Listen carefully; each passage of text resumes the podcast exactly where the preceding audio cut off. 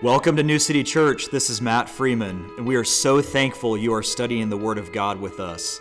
Jesus founded New City after our forever home, the New Jerusalem from Revelation 21. He wrote our mission statement to foster, strengthen, and grow an unashamed bride looking for Jesus' return. Let's lean completely on the anointing of the Holy Spirit to teach us all things from 1 John 2:27. God is so eager to teach you the depth of His Word. Enjoy the study. Before we finish chapter 11 today, we're going to cover the last nine verses of Hebrews 11. And it's an amazing chapter, amazing chapter. As you can see, we've been, we've been taking it for six, nine, ten weeks. 10 weeks to get through one chapter in the Bible. And we've been taking in these little chunks of, of verses because the Lord has so, so much depth in each of these people that he calls out. But then it all culminates here with the last nine verses today. So, with that, I'm going to open us up in prayer and we'll, we'll dive right in. Lord, we thank you so much for Hebrews 11, God, the Hall of Faith. What an amazing chapter that we too can press on and have deliverance by faith and faith alone. We thank you for your word. God, we thank you for preserving it for us. God, teach us everything as we close chapter 11 today. As 1 John 2:27 declares, God, we stand on that verse and we petition you as our anointing to teach us everything out of your word. We love you, Lord, and we are looking for you today to guide us and to lead us in all truth. In Jesus' name, amen. All right, so we started out with Hebrews 1 or 11, verse 1. What is faith? And then through faith, the worlds were framed, were verses 2 through 3. The mark of faith, we talked about Abel and Enoch in verses 4 and 5. Faith is pleasing. We looked at Noah in verses 6 and 7. By faith, you're called with Abraham in verses 8 through 10 persuaded by faith with Sarah to press on in 11 through 13. And then we did a deep dive study on our new city, our forever home with Him in verses 14 through 16. Then esteeming Christ above all, so esteeming the reproach of Christ, the correction of Christ more than the treasures of Egypt in verses 17 through 26.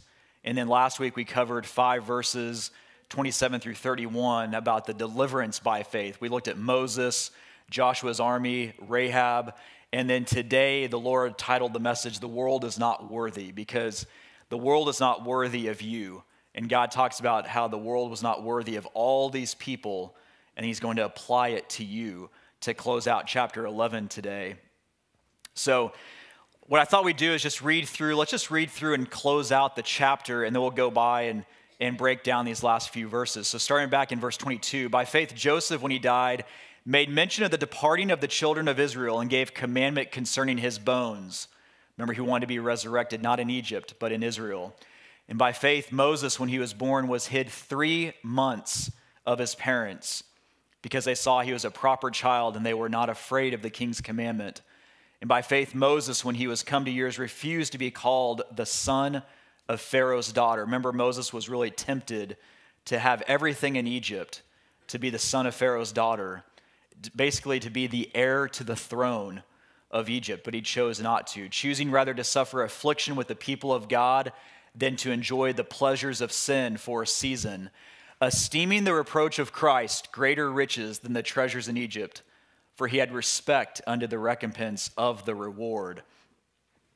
By faith he forsook Egypt, not fearing the wrath of the king, for he endured as seeing him who is invisible. Through faith he kept the Passover and the sprinkling of blood, lest he that destroyed the firstborn should touch them, the destroying angel. Verse 29 here By faith they passed through the Red Sea as by dry land, which the Egyptians, essaying to do, were drowned. By faith the walls of Jericho fell down after they were compassed about seven days.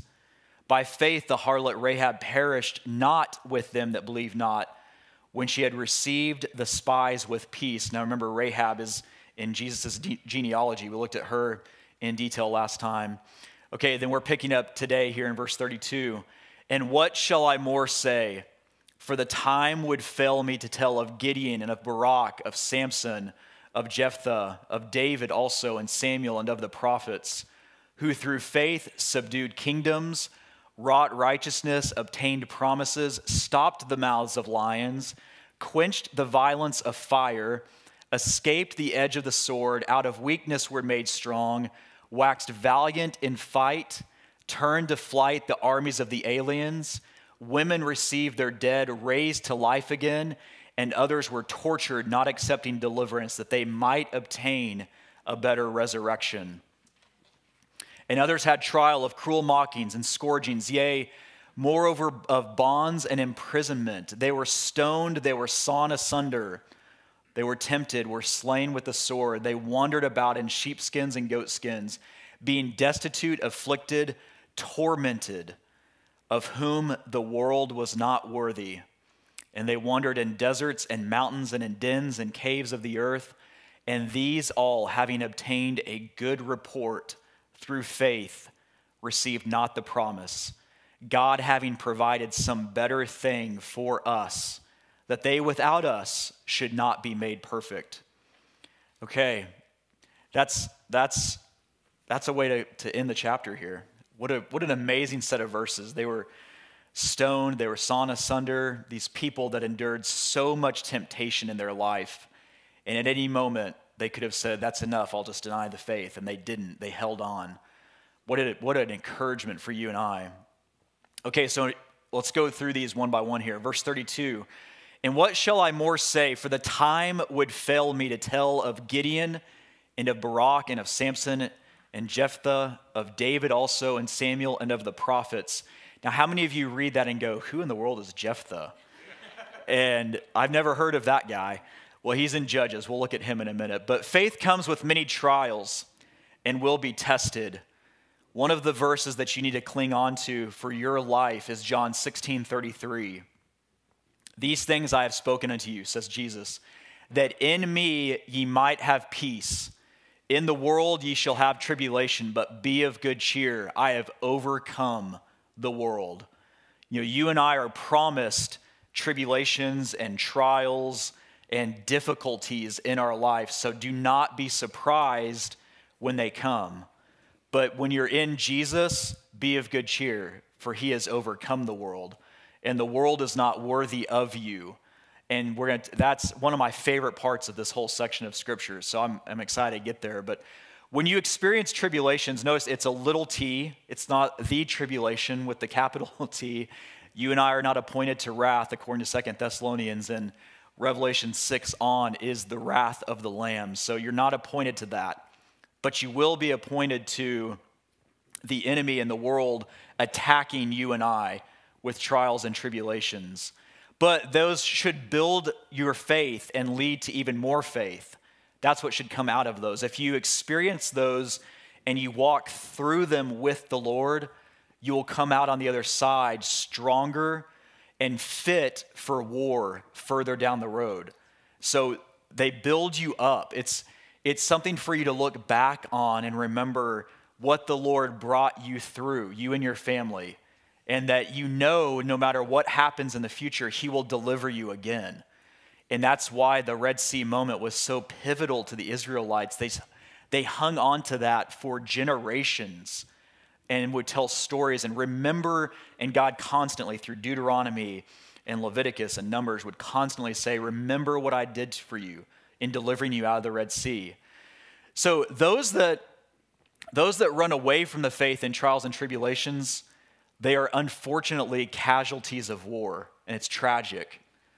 You know, how many times have you heard someone who's in the midst of something difficult and says, A loving God would not let me go through this, or a loving God would not do this, or a loving God would not let so and so pass away, or this befall this, this person or friend.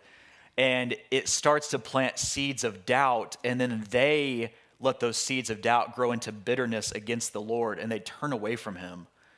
And but that's what the enemy does, right? He came to steal, kill, and destroy. So what can he what does he have to do first? It's an order. He has to steal from you your faith and hope. Then he can kill anything that's left in you and ultimately leads to destruction. So if he can steal it first by planting those seeds of doubt, then he wins. But in this verse, the Lord uses four judges Gideon, Barak, Samson, and Jephthah, one king, David, and one prophet, Samuel.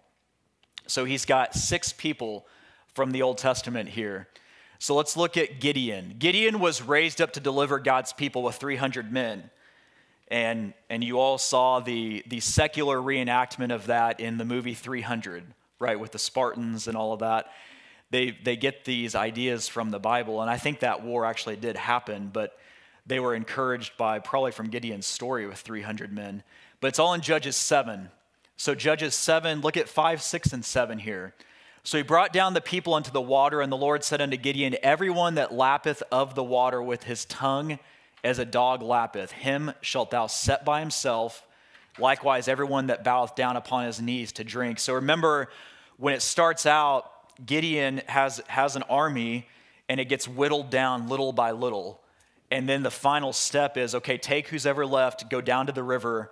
Those that pick up water in their hand, they bow, they bow down, they pick up water in their hand, but they're looking straight ahead and they drink, separate from those that bend down and put their head to the water and lap it up with their tongue like a dog. Separate those two groups of people. And the number of them that lapped, putting their hand to their mouth, were 300 men, but all the rest of the people bowed down upon their knees to drink water. And the Lord said unto Gideon, By the 300 men that lapped will I save you and deliver the Midianites into thine hand. And let all the other people go every man unto his place. So basically, those that did not bow to the world, God is using as the warriors. So remember the principle there. If you bow, those that bow down to take the water in their hand. The water is the sword of the Spirit, the Holy Spirit. They're taking that water, but they're looking straight ahead as they consume it. Their eyes are up, looking towards the enemy. The others get down and they bend their head down. They're basically, the semblance here is they, they're bowing to the world. They're not ready to look ahead and to fight the enemy on the horizon. And so that's why God's separated those. But rem- the remembrance of this deliverance through Gideon, he's also named Jerubbabel in Judges. So don't let that name confuse you in the Bible.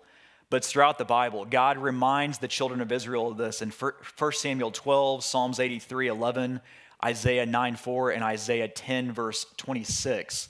So Gideon's deliverance was, was something great that they held on to for a lot of years. Okay, the next person, Barak.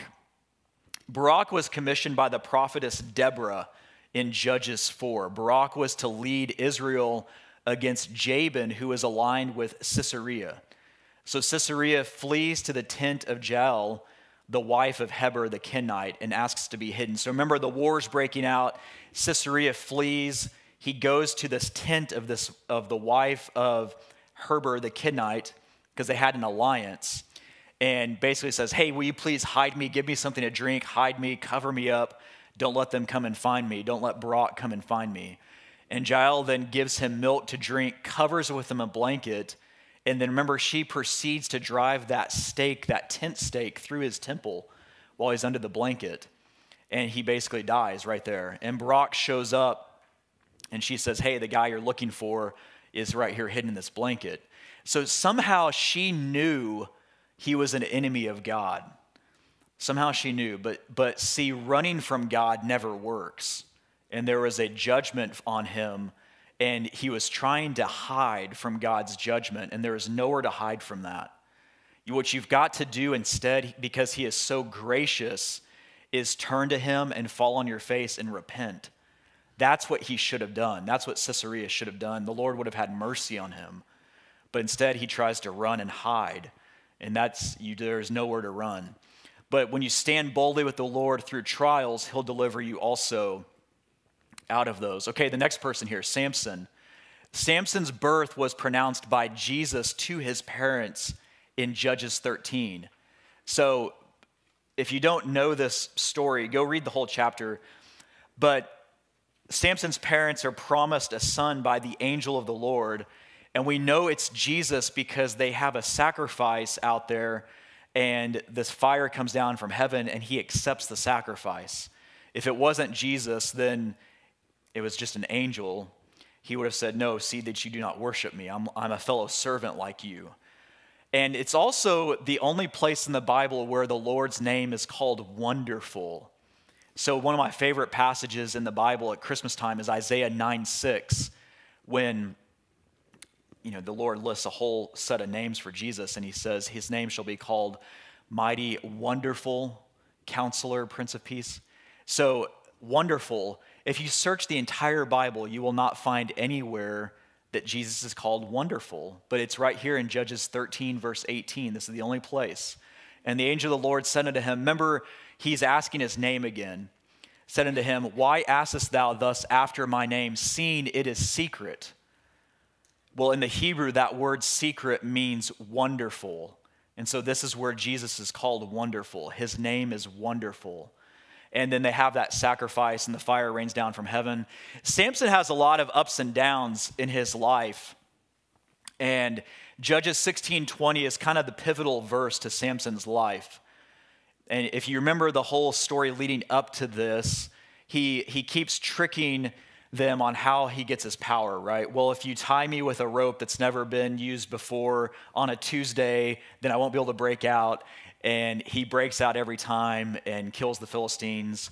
Well, finally, he tells them the truth. It happens. And it's in Judges 16 20. Remember, the Philistines come, and she said, The Philistines be upon thee, Samson. And he awoke out of his sleep and said, I will go out as at other times before and shake myself and he wist not that the Lord was departed from him.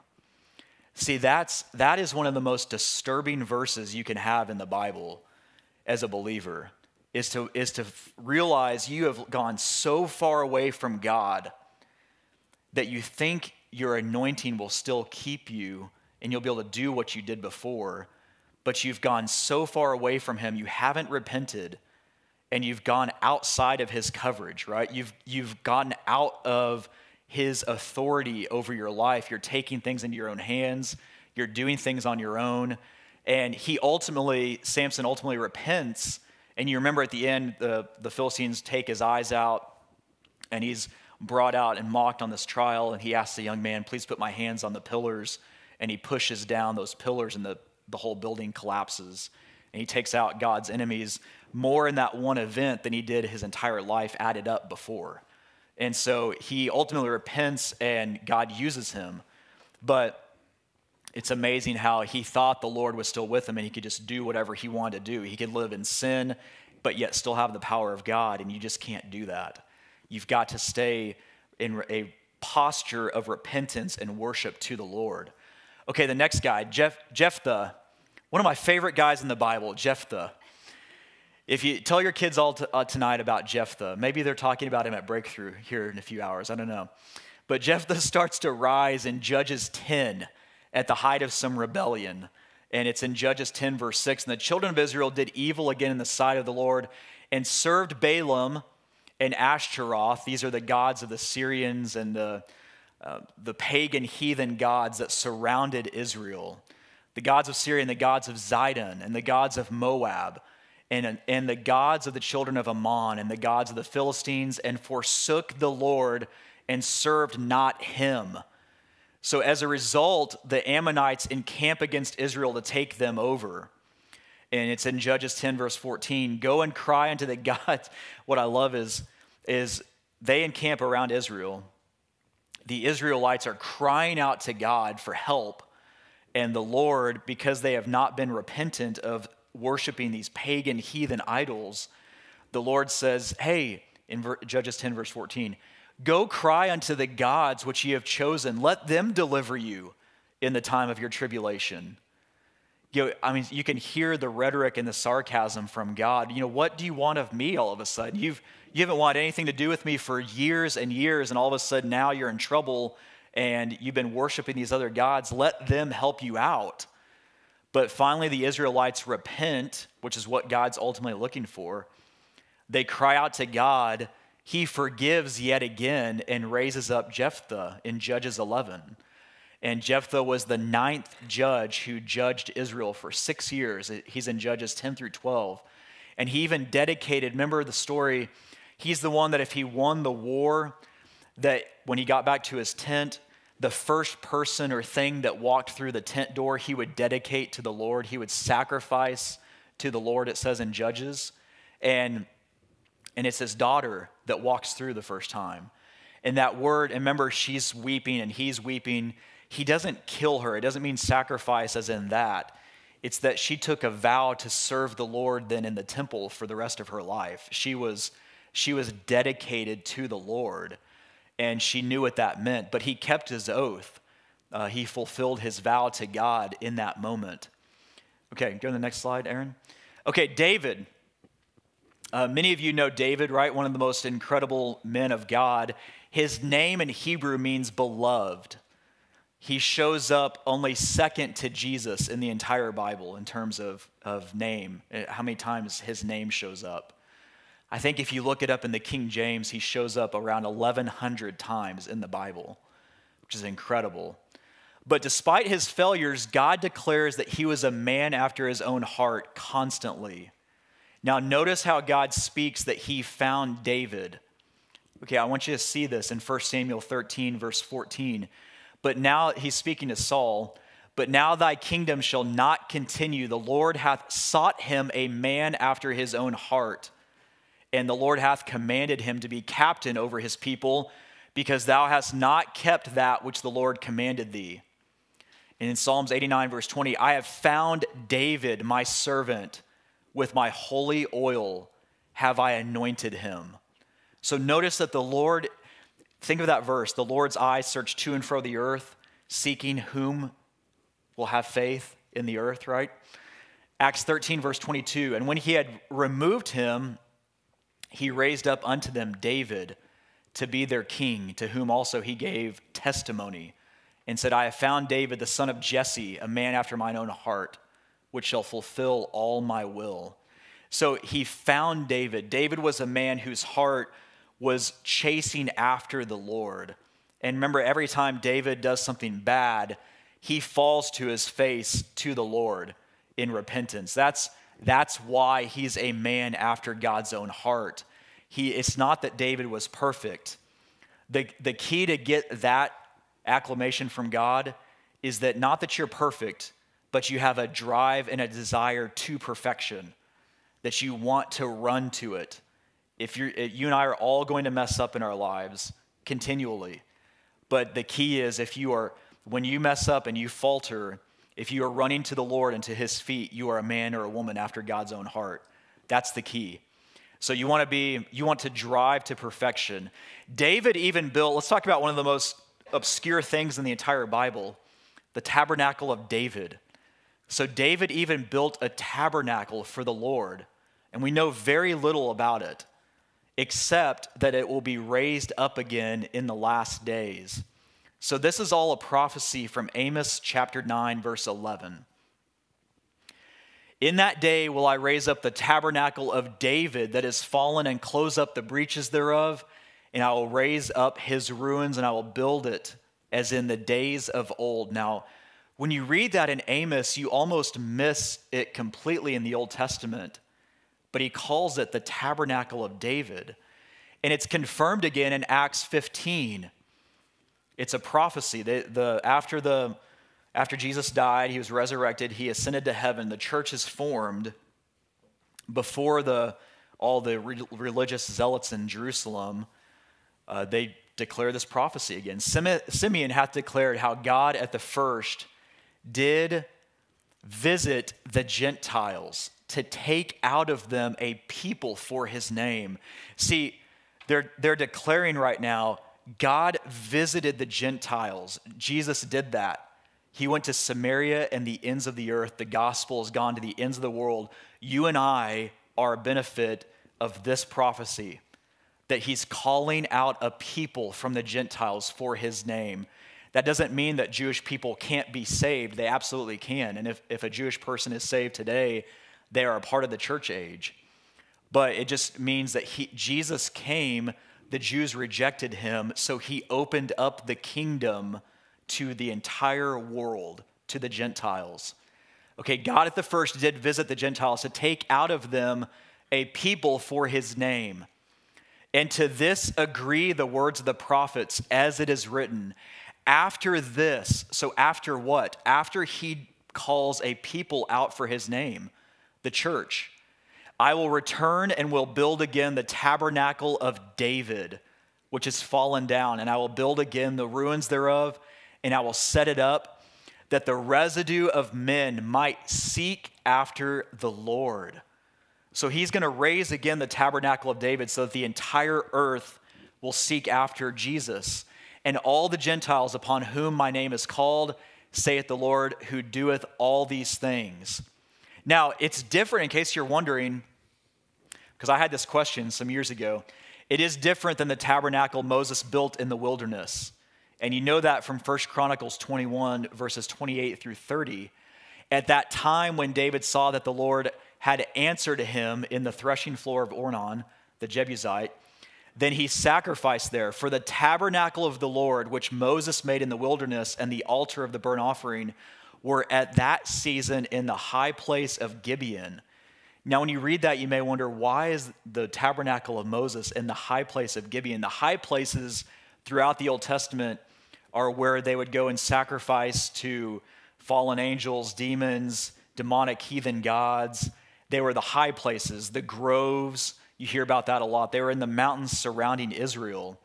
And that's one of the reasons why God didn't want steps leading up to his altar, because he didn't want to emulate the high places. But Samson, of course, built steps going up to it. And they were not supposed to do that. So the altar of the burnt offering were at that season in the high places. But David could not go before it to inquire of God, for he was afraid because of the sword of the angel of the Lord. Now, when you dig into that, there was an angel standing there with a sword drawn that David could not go to that tabernacle of Moses. So he built his own and sacrificed there. And the tabernacle of David shows up two other times in the Bible in 2 Samuel 6, verse 17. And they brought in the ark of the Lord and set it in his place in the midst of the tabernacle of David that David had pitched for it. And David offered burnt offerings and peace offerings before the Lord. And then Isaiah 16, 5, one of my favorite prophecies in the Bible, because it's when Jesus comes back to rule and reign. And in mercy shall the throne be established, and he shall sit upon it in truth in the tabernacle of David, judging and seeking judgment and hastening righteousness. So Jesus is going to sit in the tabernacle of David in the millennium on the throne of David as promised to Mary in Luke. And so we know that these are just food for thought here. But is the tabernacle of David the holy of holies that the Antichrist desecrates? It's just a question. I don't know the answer to that, but it's a, it's a thought. We don't know much about the taber- tabernacle of David other than it will be raised up by God again in the last days, and it will be the millennium temple that Jesus sits in. Now, the, those dimensions are given in, at the end of Ezekiel. The, they're dimensions to a temple that's never stood. So I don't know if those dimensions are for the tabernacle of David or for a separate temple that the Jews are trying to build right now that the Antichrist will desecrate, and then maybe Jesus wipes that out and builds the tabernacle of David. The Bible doesn't differentiate that, but we know it has to be standing from Daniel 9 because it's the abomination of desolation as, as the Antichrist goes into the Holy of Holies and declares himself to be God. That's what Jesus references in Matthew 24. And it's from that point on that he says it will be great tribulation. That's where we get that phrase, great tribulation. It's also in Second Thessalonians 2 and in the Revelation 11, verse 1, where they were given a reed, and the angel stood saying, Rise and measure the temple of God. And so he measures it with a reed. So we know the temple has that a holy of holies, I should say, has to be standing in the last days. And so whether it's the tabernacle of David, or the temple that the Jews are trying to build right now? I'm not quite sure. But the key is to keep watching for it because the closer we get to it, the more clear clarity you and I will have on it. So, Samuel, Samuel, the, the last person in this verse here, Samuel was an incredible prophet who's, who is directed to anoint Israel's first king, Saul. Remember, Samuel's uh, parents couldn't have children and finally they're blessed with one and the, and the lord calls her the mom to dedicate Samuel to the Lord, and she leaves him at the temple for service his entire life. He also later anoints the, the true king God had in mind all along, which was David. And after Samuel dies, Saul outlaws uh, necromancy and witchcraft and talking to a medium and seeking to speak to the dead. Saul's outlawed this. Uh, and it's kind of funny because then he outlaws it, but then he goes to do it. And this is all in, in, in 1 Samuel 28. But remember, Samuel dies. Saul wants to hear from him. He's not hearing from the Lord at all. And so he goes to the witch at Endor and says, Hey, I'm not hearing from God. Would you please do the seance for me and summon Samuel back so that I can talk to him? And this is one of the reasons God absolutely abhors witchcraft, necromancy, trying to speak to the dead, Ouija boards in modern day uh, is all tied into this. Uh, it all ultimately leads to demonic possession or uh, oppression. And when you hear people talk about, yeah, it was great last night. My, my grandma, who's been dead for 25 years, you know, came and talked to me in my bedroom or whatever. Just you need to encourage them, rebuke first, and then uh, uh, ask questions later. But rebuke, rebuke, rebuke. That is not, those are lying spirits. The Lord calls them in the Old Testament a lot familiar spirits because demons and these demonic spirits have been around way longer than you and I. They know what your grandparents did. They know what your great grandparents did. They know what your family members and your ancestors in the past did. They use that against people to trick them to say, basically to fall into it. So just be aware of that. But Samuel, Samuel gets called back in 1 Samuel 28, verses 15 through 18. Samuel said to Saul, Why hast thou disquieted me to bring me up? And remember, the witch at Endor starts freaking out. She's going, Whoa, what just happened? Samuel's actually here. And she starts losing it. And Saul answered, I am sore distressed. Now he's acting like this is a normal thing. You know, Saul's not sitting there going, Whoa, it worked. He's, he's like totally cool, calm, and collected. Hey, I'm distressed because the Philistines are trying to kill me. Can you help me out here? And God's departed from me and answereth me no more, neither by prophets nor by dreams. Therefore, I've called thee that thou mayest make known unto me what I shall do. So, see, Saul went down the wrong road of seeking witchcraft and necromancy for an answer instead of going to the Lord. If he just would have gone to the Lord directly, this would have never been an issue. Now, you need to be aware of this. Uh, Chad's not here this morning, but he brought this to my attention about a year ago. He found an there's an app actually out there that you can that kids are downloading to try to speak to the dead, and it's it's satanic. So just be aware that this stuff is out there. It's not new. They're just trying to find new ways to get kids entrapped in it. But the Lord basically tells Saul, hey, you're going to be with, Samuel tells him, you're going to be with me the next morning. So just prepare your house in order because you're, God's taking you out. So Samuel was an amazing guy, though, amazing prophet. There's two books, First and Second Samuel, in our Bible that, that kind of focus on his life and the first king of Saul and, and then David, but he was tied into all of that. Okay, verses 33 here. Who through faith subdued kingdoms, wrought righteousness, obtained promises, stopped the mouths of lions, quenched the violence of fire, escaped the edge of the sword, out of weakness were made strong, waxed valiant in flight, in fight, excuse me, turned to fight the armies of the aliens, turned to flight the armies of the aliens. So the Lord takes these two verses and describes three groups of three attributes. Okay, the first one are victories for the nation of Israel. They subdued kingdoms, wrought righteousness, and obtained promises. That's like Joshua, the judges, David, Samuel, etc. The second one, personal triumphs of deliverance. They stopped the mouths of lions. Daniel did that. Samson did that. Benaiah and David did that. They quenched the violence of fire. Hananiah, Mishael, and Azariah did that. You may know them better as uh, Shadrach, Meshach, and Abednego. Those are the Babylonian names that Nebuchadnezzar renamed them. But it's Hananiah, Mishael, and Azariah are their Jewish names, Daniel's buddies that were in the fire. They escaped the edge of the sword like Moses, Elijah, Elisha, Jephthah, David, etc., tons of them. So there's national victories, personal triumphs, and then building one's faith through deliverance. Out of weakness, we're made strong, waxed valiant in fight, and turned to flight the armies of the aliens like Joshua, Gideon, Samson, David, whole host of people throughout the Bible. So God has these three groups of three attributes. Okay, in verse 35, women received their dead to life again, and others were tortured, not accepting deliverance that they might obtain a better resurrection. So it's amazing throughout the Bible how many resurrection miracles are on behalf of women. And it's incredible. Women received their dead raised to life again. Elijah did that for the widow in 1 Kings 17. Elisha did that, raised the son of the Shunammite woman in 2 Kings 4. Jesus raised the son of the widow from Nain in Luke 7. Lazarus was the brother of Mary and Martha and were raised by Jesus in John 11. Remember, they were all in a panic. He's been dead four days. What are you doing? Why are you taking so long?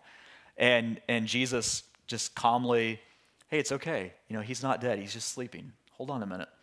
And, and I love the, the, vo- the passage where Jesus calls him by name out of the grave and Lazarus come forth. And it's amazing. He comes out in these, these bandages and he's all wrapped up. And then from then on, the Sanhedrin and the religious zealots in Israel wanted to kill him, right? Because he was dangerous. He had a testimony at that point. I was dead and this man called my name, and I walked out of the grave. And he's, he's dangerous at that point, so they try to kill him. But it's just incredible that he calls him out. So while these people were raised to natural life again, they all died again later, though. Others were willing to endure, endure torture and would not deny the Lord for an earthly deliverance and inheritance. So think of all the people Jesus even mentions one of them in Revelation in 2 and 3, the seven letters to seven churches of Antipas. He was a, a man that was, that was murdered, he was martyred. Uh, if you, I remember in high school, I had a book written by, I remember, I think it's written by DC Talk, maybe, or one of the authors, but the, the Voice of the Martyrs, that book where it tells all these stories around the world.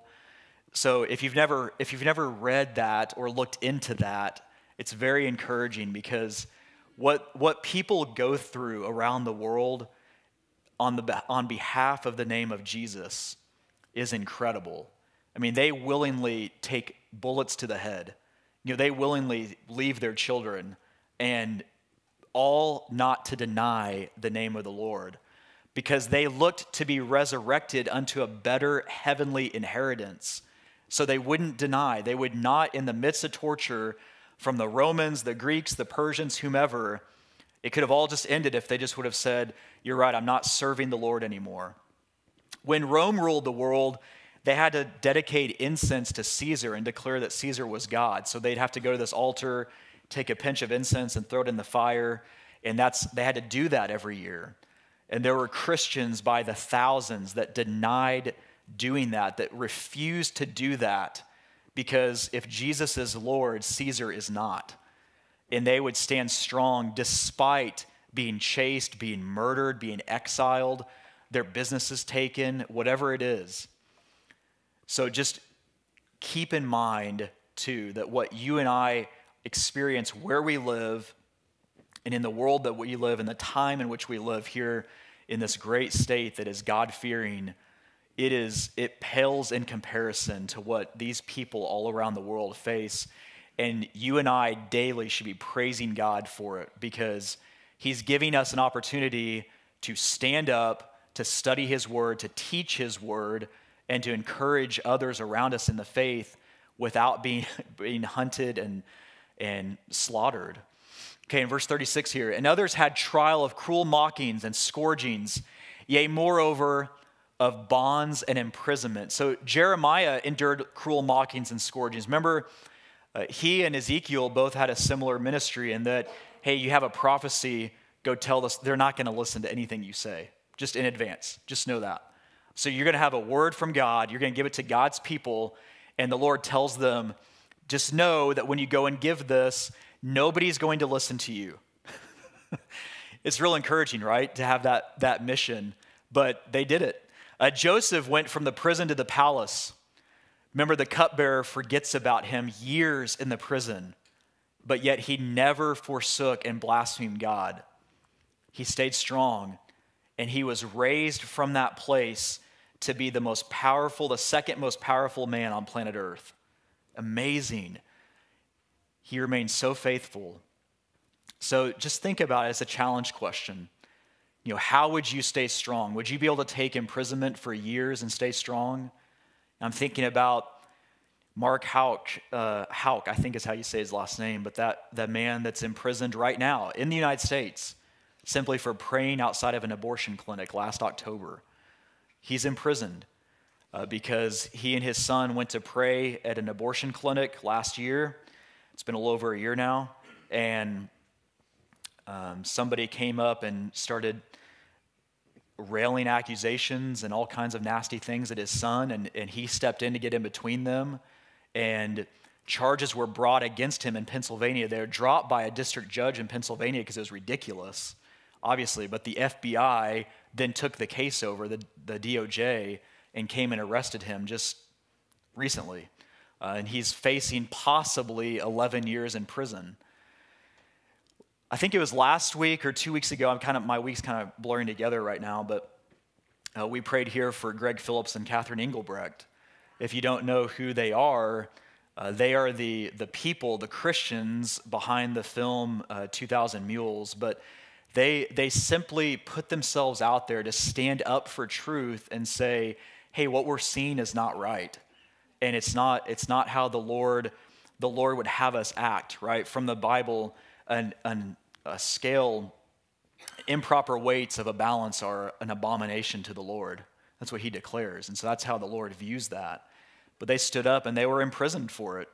And the Lord, you know, as a church, we all prayed for them to, to be set free, and they were set free that evening. You know, praise God. But that's the power of corporate prayer when we all get together. But that's the question. I mean, you're seeing more of this in our own country today. And so don't be, again, just do not take it for granted that where we live, we, we don't have that happening yet. And that doesn't mean that it won't at some point in our lives or maybe the lives of our children or beyond. But just keep in mind, we have to continue to pray that our land is blessed with righteous leaders, godly men and women that fear God with a holy fear, as my wife is talking about today, at the conference, but a holy fear, and that they are submitted to him. Okay, Zechariah and Stephen were stoned. So let's read verse 37 here. They were stoned, they were sawn asunder, and tempted, were slain with the sword. They wandered about in sheepskins and goatskins, being destitute, afflicted, and tormented. Zechariah and Stephen were stoned. Stephen gives one of the greatest testimonies and, and kind of uh, commentaries, if you want to say it, but it is all the Word of God of the Old Testament. You learn a lot from Stephen's testimony that you don't learn in the Old Testament. Isaiah may have been sawn asunder by Manasseh with a wooden sword, a wooden saw.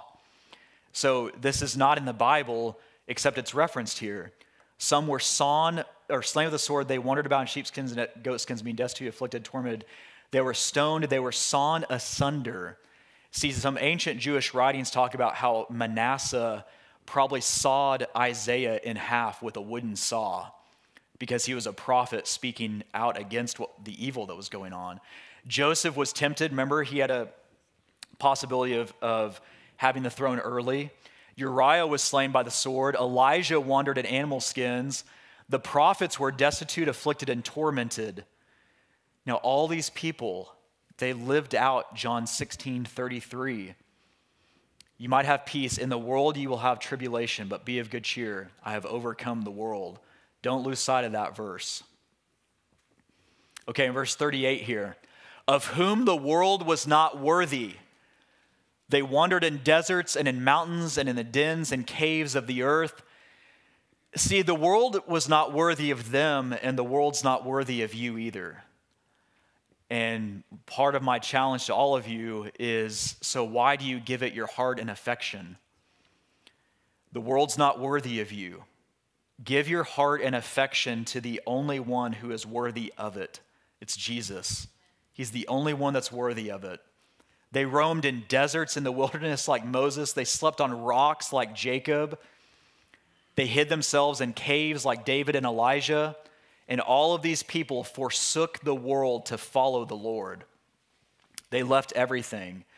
Okay, the last two verses here. And these all, having obtained a good report through faith, received not the promise. God having provided something, provided some better thing for us, that they without us should be made perfect. Now, that last verse is a little confusing when you first read it, so sit tight for just a second. But we also need to obtain a good report through faith. See, God, God is saying this last verse because we have been also promised something better, they cannot reach full perfection on earth in the messianic kingdom without us. Okay, so read that verse again. God having provided some better thing for us, that they without us should not be made perfect. So, all of these people that, that the Lord went through from the beginning of the Bible in chapter 11, they can't be made perfect yet until we are with them to be made perfect.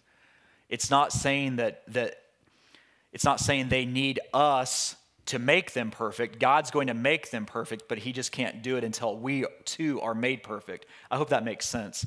Hope I'm explaining it well. But that's, that's what He's saying. And it's from Hebrews 12 23. To the general assembly and the church of the firstborn, which are written in heaven, and to God, the judge of all, and to the spirits of just men made perfect. So a better promise has been prepared for us. That's the key. The messianic kingdom has been promised to you just like it's been promised to all of them. But the better promise we have is that we also have the inheritance in heaven as the church, as the bride of Christ.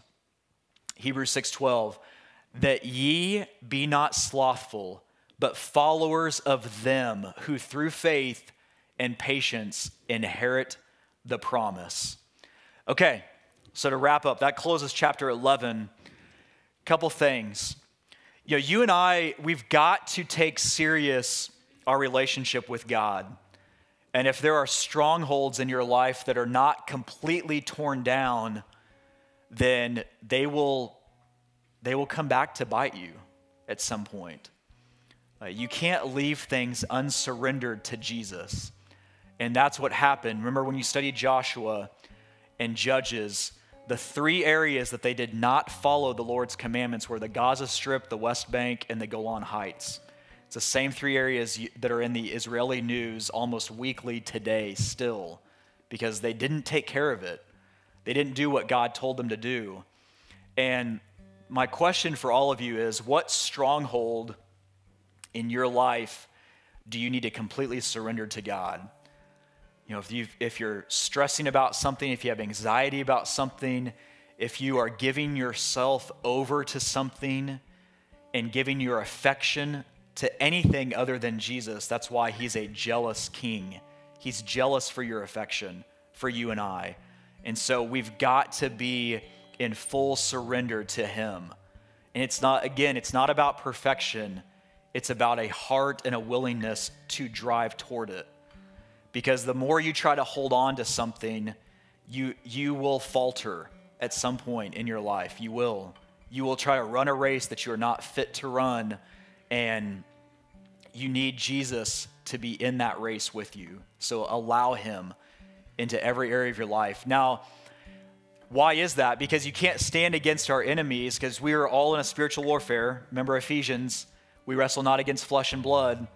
So no matter what you see out there, that's not who we're wrestling against. It's the powers behind them, the principalities, the powers, the wickedness, the rulers in high places. Those are all ranks of angels.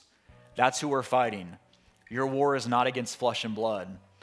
And you can't stand against them in a spiritual warfare with something accursed in your life. And that's all in Joshua 7. Remember, they, they decided that they had this accursed thing that they wanted to hold on to, and they, they faltered in war.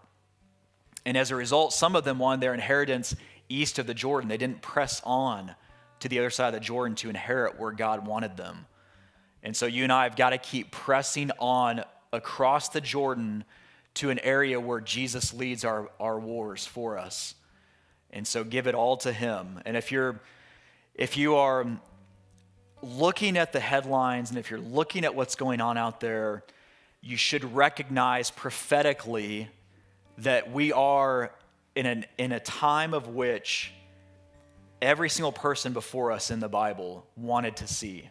They wanted to see when would, when would this final kingdom, this final Antichrist kingdom, rise on the earth and Jesus would come and strike it and set up the Messianic kingdom. They wanted all to see that. That's why they all roamed around thinking the, the rapture was any, any second and that the Antichrist was there. They thought maybe he was Herod. Then they thought he was someone else in 70 AD with Titus and then beyond. But they were expectant, they were watching. That's the key. And so we all need to watch. And what Jesus told, told us in Mark 13, and what I say unto you, I say unto all watch. We've got to be watching so that we're not taken off guard. So if you're here or if you're watching this online and you're not born again of the Spirit, remember what the Lord said to Nicodemus in John 3 you must be born of the born again, born of the Spirit, and then you will forever be a child of the King and have a place in heaven with him. It's Romans 10:9 that if thou shalt confess with thy mouth the Lord Jesus and shalt believe in thine heart that God hath raised him from the dead, you shall be saved. It is that simple. And you cannot add anything to it or take anything away from it. And praise God, you can't, because if it was up to you and I to hold on to it after we were saved, we would all lose it. none of us would none of us would make it. So praise God, it's not up to us. But what is up to you is what you do with it afterwards. That's what's up to what is on in your control. And so submit yourself to Jesus. Let's close in prayer. Lord, we thank you so much for Hebrews 11. God, I thank you for this incredible chapter that you broke down for us, verse by verse. And God, we pray that you would be with us as we dive into chapter 12 next week, and that, Lord, you would gird us up for strength to go out into this world and to fight and to stand strong on your word and to not back down from your promises, God. We love you and we praise your name and we thank you for the opportunity to gather together around your word in this day and age. Lord, we know it is rare again, and we are giving you praise for it. And we love you. Be with us out of, as we leave this place and be with the conference today. And once again, Lord, speak through everyone that gets on stage. Fill that place with your Holy Spirit and let lives be set free from fear, anxiety, and stress and bondage, and watch over all of those people in that room today. Be with them, God. In Jesus' name we pray. Amen.